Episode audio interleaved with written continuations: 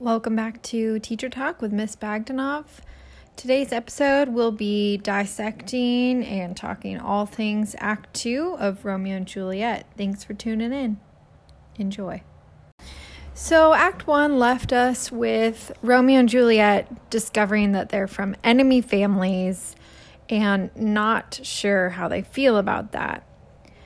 Act 2 opens with Romeo saying, Can I go forward when my heart is here? Turn back, dull earth, and find me thy center out.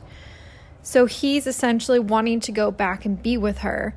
Let's just keep in mind that they've barely spent any time together, and yet he is all hell bent on being with Juliet. When probably like an hour and a half prior to that, he was so gloomy about Rosalind.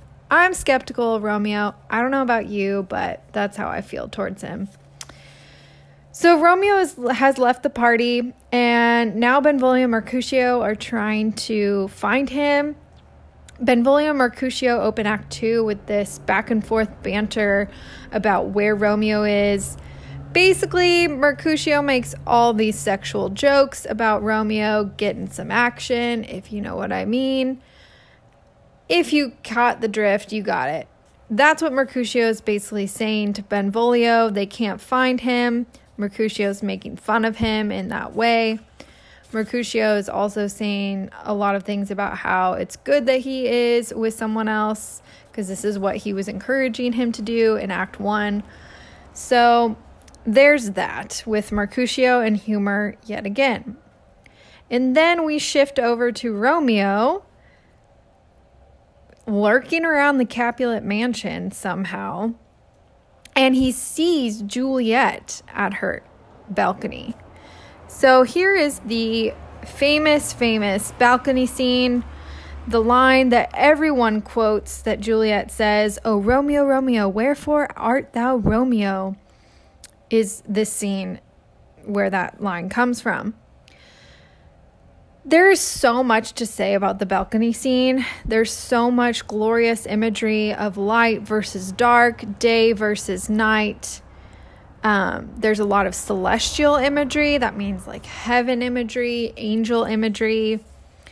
Um, Romeo references Juliet's beauty as the fairest stars in all the heaven. Uh, the brightness of her cheek would shame those stars as daylight doth a lamp. Um, he's essentially saying that she is the most beautiful thing he's ever seen in the world, that he is like daylight to her. Uh, keep in mind that he said similar things about Rosalind, and yet here he is now saying all of this stuff to Juliet. The balcony scene, though, gets a little bit um, confused with some productions because most of the conversation is actually monologues of Romeo speaking and then Juliet speaking and then Romeo speaking and they don't Romeo is like creeping on Juliet. Juliet doesn't see that he's there until a little bit later in the in the balcony scene. Um Romeo is hearing Juliet essentially call out to Romeo but she doesn't know he's there. So she's just like talking about her feelings towards him. That famous line of, Oh, Romeo, Romeo, wherefore art thou Romeo? The next line she says, Deny thy father and refuse thy name, or if thou wilt not be but sworn my love, and I'll no longer be a Capulet. This is pretty strong language from Juliet. She is swearing to essentially rebel against her family because remember, the Capulets hate the Montagues and Romeo's a Montague. That she will rebel against her family and like reject her family name in order to be with Romeo. That feels pretty dramatic, having just met a dude at a party. To me, this reveals that Juliet is quite desperate to get out of her family situation, potentially. Maybe she doesn't even realize it. But the minute she sees an opportunity, maybe to get out of her family situation, her parents don't seem that great. She takes it. Even though she told her mom, like a few hours prior, that she doesn't feel ready to marry. But that's because she doesn't feel ready to marry Paris, who is what her parents want her to marry. Um, so here she is being so like strong with Romeo and wanting to just be with him. Some people say this is just how love works. That hasn't personally been my experience, but Shakespeare is definitely giving us some things to think about. Um, she kind of brings up a really interesting point though about how what's in a name um, be some other name. She uses the metaphor of which we call a rose by any other word would smell as sweet, which is actually quite sound thinking. Like a rose is always a rose, it'll always smell sweet, even if it's called something else, it'll still be a rose. So she's essentially bringing up like we name things because of our experience with them. We don't necessarily like name it because of what inherently it is. Like Romeo's a Montague, but he's also like a person that she loves. And so that's the most important thing, not because he's a Montague, which is, I, I can, I'm, I like that. I'm like, I agree with her on that. So then Romeo reveals himself to her and he says, I take thee at thy word, call me but love, and I'll be new baptized. Religious imagery again, baptism is his metaphor here where he's saying that he will um, he basically is like saying i'll be a new person. I won't be a montague because he's hearing what she's saying. I won't be a montague. I'll be a new person in order to be with you. Um, henceforth i never will be romeo. They go back and forth talking about names talking about their love um, talking about the families um, feud against one another and how they'll still be together. They talk back and forth about what to swear on. Juliet says, Swear by thy gracious self, which is the God of my idolatry, and I'll believe thee. Dang, girl, that's strong language. She's essentially saying that he's an idol to her. Um, again, love or lust, I don't know. Um, to quote Kendrick, you have to figure that out. So they keep going back and forth. They have the most drawn out goodbye. The nurse is calling for Juliet. They Juliet keeps going back to Romeo. It's almost humorous how many times she like leaves and then like comes back to say something else to Romeo. Especially because she says a thousand times good night. And the irony in that is like it feels like she says a thousand she says good night a thousand times to him. Romeo has that classic line of love go- goes towards love as schoolboys from their books, but love from love towards school with heavy looks. So, using the metaphor of going to school as equating that to like, I don't want to leave you because I don't like going to school. And then when I leave school, I'm happy because I have to be at school, is like being with you. Which is kind of funny that I'm talking about this right now because we're during, we're isolated at home from COVID 19 and we cannot go to school, even though a lot of us want to go to school. So the tables have turned. Anyway, I get off topic. So she keeps saying goodbye, goodbye. He says goodbye. She says, If that thy bent of love be honorable, thy purpose marriage, send me word tomorrow by one that I'll procure, procure to come to thee where and what time thou wilt perform the rite. In all my fortunes at thy foot I'll lay and follow thee, my lord, throughout the world. Dang girl, she says, swear to marry me. I'll figure out how to meet up with you tomorrow. We'll get married and I'll follow you wherever the world takes you. Pretty strong language again. Romeo's totally on board. They finally say goodbye, good night the last thing I want to mention is that Juliet and Romeo, their kind of final words to each other, she says, Yet I should kill thee with much cherishing. Good night, good night. Parting is such sweet sorrow that I shall say good night till it be morrow. Um, the fact that she says that she wants to kill him with all of her love, she's being metaphoric here. But we know the dramatic irony is that we know that they do die because of one another, you could argue.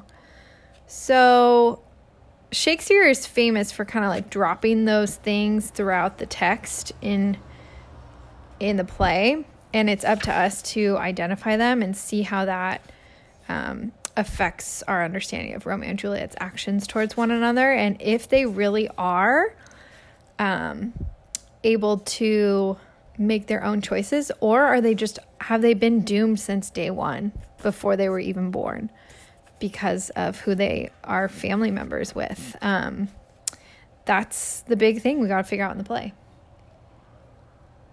So thanks for tuning in to scene 1 we'll be right back with scene 2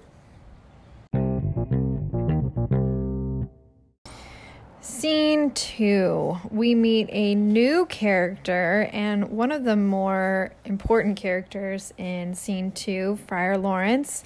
A friar is a priest. The friar is walking alone with a basket. He's saying a lot of things about the world.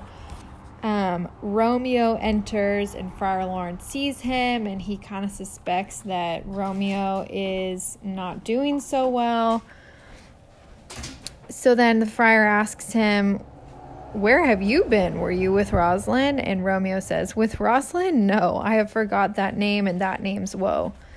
Clearly, Romeo is self aware to where he knows that, like, he just was distraught about Rosalind, and yet he is now forgetting her. So that shows some self awareness. But still, I'm skeptical of him.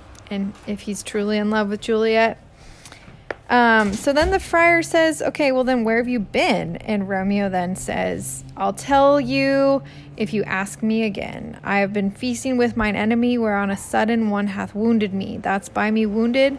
Both are remedies within thy help and holy physic lies. Saying, I've been with Juliet. She's my enemy. You can help us because you are a holy person. He continues on to say, I want you to help us by marrying us. Um, please help us. And the friar responds with the greatest response Holy Saint Francis, what a change is here! Is Rosalind that thou didst love so dear, so soon forsaken?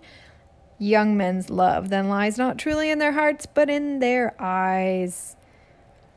The friar is super smart here. He's like, What the heck? Dude, you were just so into Rosalind now you're into this girl, Ro- Juliet. Like, are you sure you're really in love, or is this just based on looks and like infatuation? Um, Romeo says, No, it's not. It's love. I didn't, I doted on her, on Rosalind. This wasn't love. This is different. And then the friar kind of like quickly changes his tune he says, uh, Come, young waverer, come go with me. In one respect, I'll thy assistant be. For this alliance may so happy prove to turn your household's rancor to pure love. What this means here is the friar sees this as an opportunity to bring the Montague and the Capulet family back together, so ending the feud that they've had. I don't know if this is wise or not. On one hand, it seems kind of wise. On the other hand, he's using like teenagers to try to like solve these adults and their grudges towards one another, which I'm not saying that teenagers don't have great influence, they do. But I just don't know how wise that is because it could get ugly really fast. Um, and we do know that they eventually die so we do know in some regard it does get ugly. So i'm just like wondering if i was the friar if i would do this or not. Um, i think i'd be a little bit more hesitant to help him. Maybe this is the friar's way of like trying to do good and make peace and he sees this as an opportunity. So i don't know. Your opinions on the friar? Let me know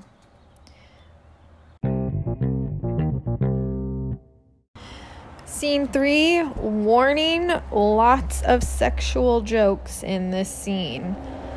At first read, and if you don't have good footnotes, it probably won't really get you or you won't really grab it because there's a lot of talk about like geese and wits and pricking and slipping and bending. Basically, Mercutio just makes sexual euphemistic joke after another. Um, they're making fun of Romeo because he they couldn't find him all night. and they're like, Where were you? What were you doing? Um, one note that is really important is Mercutio says before Romeo shows up that he is already dead with love, which is ironic because we know that like eventually he does die. So like Mercutio then is saying that is pointing to his uh, imminent death. Um, again, another motif of death popping up in the play, even while talking about talking humorously. So yeah, they go back and forth, making all these jokes about sexual actions. Um, one Mercutio is loves to make fun of Romeo. My questions are why. Um, I've seen Mercutio be played a lot of different ways, but he is definitely a character that I can't fully figure out um, as to kind of the role of him. Um, yeah, so I've just seen it a lot of different ways. Mercutio's humor is a great comedic effect in the play that is so tragic and dark. Um, but on the other hand, whenever we use humor, I think at times it can be to mask something else. And you'll see later on what happens to Mercutio, which um, makes me think a little differently about his humor. But I won't spoil it for you yet. So they're walking in the street. Romeo runs into the nurse, which is perfect because he needs the nurse to tell him what the plan is. And so the nurse gets made fun of by Mercutio. Again, some more sexual jokes. Um, the nurse does not like Mercutio's jokes towards her. Fair enough. Um, Benvolio and Mercutio leave. The nurse and Romeo talk. Romeo's plan is to have the nurse tell her, tell Juliet to come to confession, and I will be there at Friar Lawrence's cell and we'll get married in secret. The nurse says, Yes, I'll do that because I love her, even though I think Paris is a better option for her, but I am going to respect what Juliet wants. Very different from Juliet's mom, who basically forces Juliet to at least gaze upon Paris and see if she will be in love with him and marry him. Um, Romeo gives the nurse a rope ladder so he can go up to Juliet's room in secret for their wedding night. Um, and what's interesting is the nurse is kind of the the helper of Juliet, and the friar is an older man helping out Romeo. So we have two of these um, service figures who are the ones who are supposed to kind of give wise counsel to Romeo and Juliet, and yet they're the only ones that know about their interaction with one another. And I'm questioning whether or not their participation in all of this is really wise or not. Um, so again, Shakespeare loves to play with parallels in in characters as well. So the nurse and the friar kind of parallel one another um, in that in that regard. All right, so then they all leave, and we'll see if the plan works out. Scene four opens with Juliet freaking out about the nurse not coming back from seeing Romeo. She says it's been three hours and I don't know what to do with myself because I'm dying to know what the plan is going to be and when I can see Romeo. Again, you see how dramatic she is, similar to Romeo, in their oh, uh, they're full of passion for one another. Um, maybe a little bit too much. The nurse finally comes. Juliet's like, Oh my gosh, tell me, tell me, tell me. Why aren't you telling me? The nurse is like complaining. She's like out of breath. Her back hurts. My question is, why is she taking so long to tell Juliet? Is it because she wants her to not do this? I don't know. I can't really figure that out fully. I've seen it play different ways. Um, the nurse does say, I did see Romeo. He does look pretty good. He's not like Paris, but he does have the looks. And then Juliet's like, Okay, I know all this before, but tell me about our marriage. What of that? What's the plan? The nurse says, Will you go to confession tonight, today? And then Juliet says, I will. And then the nurse says, There you'll find a husband to make you a wife. I'll I'll get the rest of the things ready to go for your wedding night.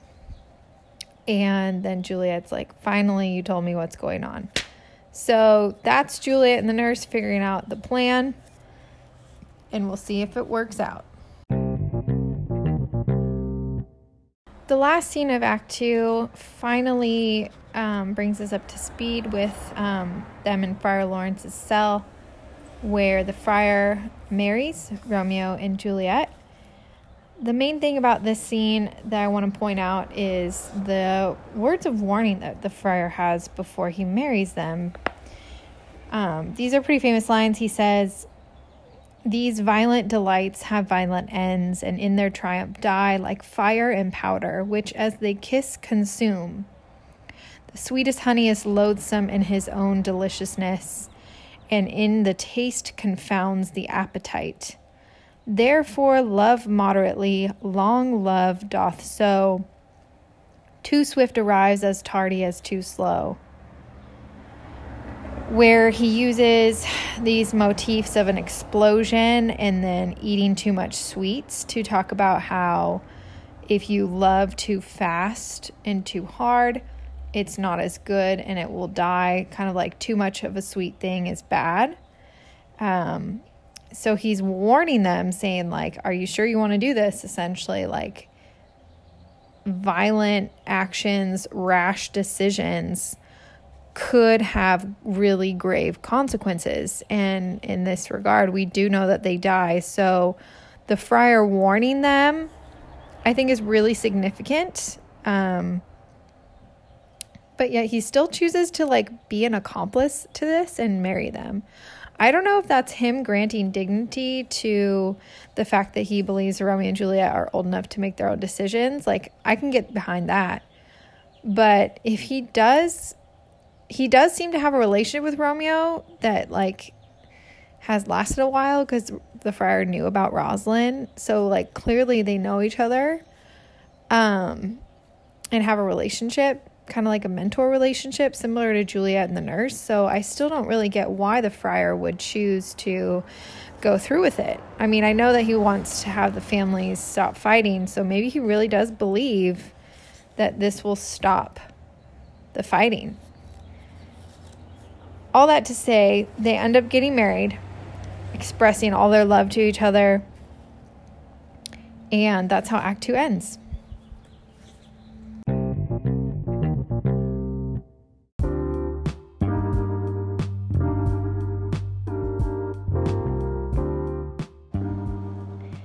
For tuning in. See you next week on Teacher Talk. This is Miss Factol. Out.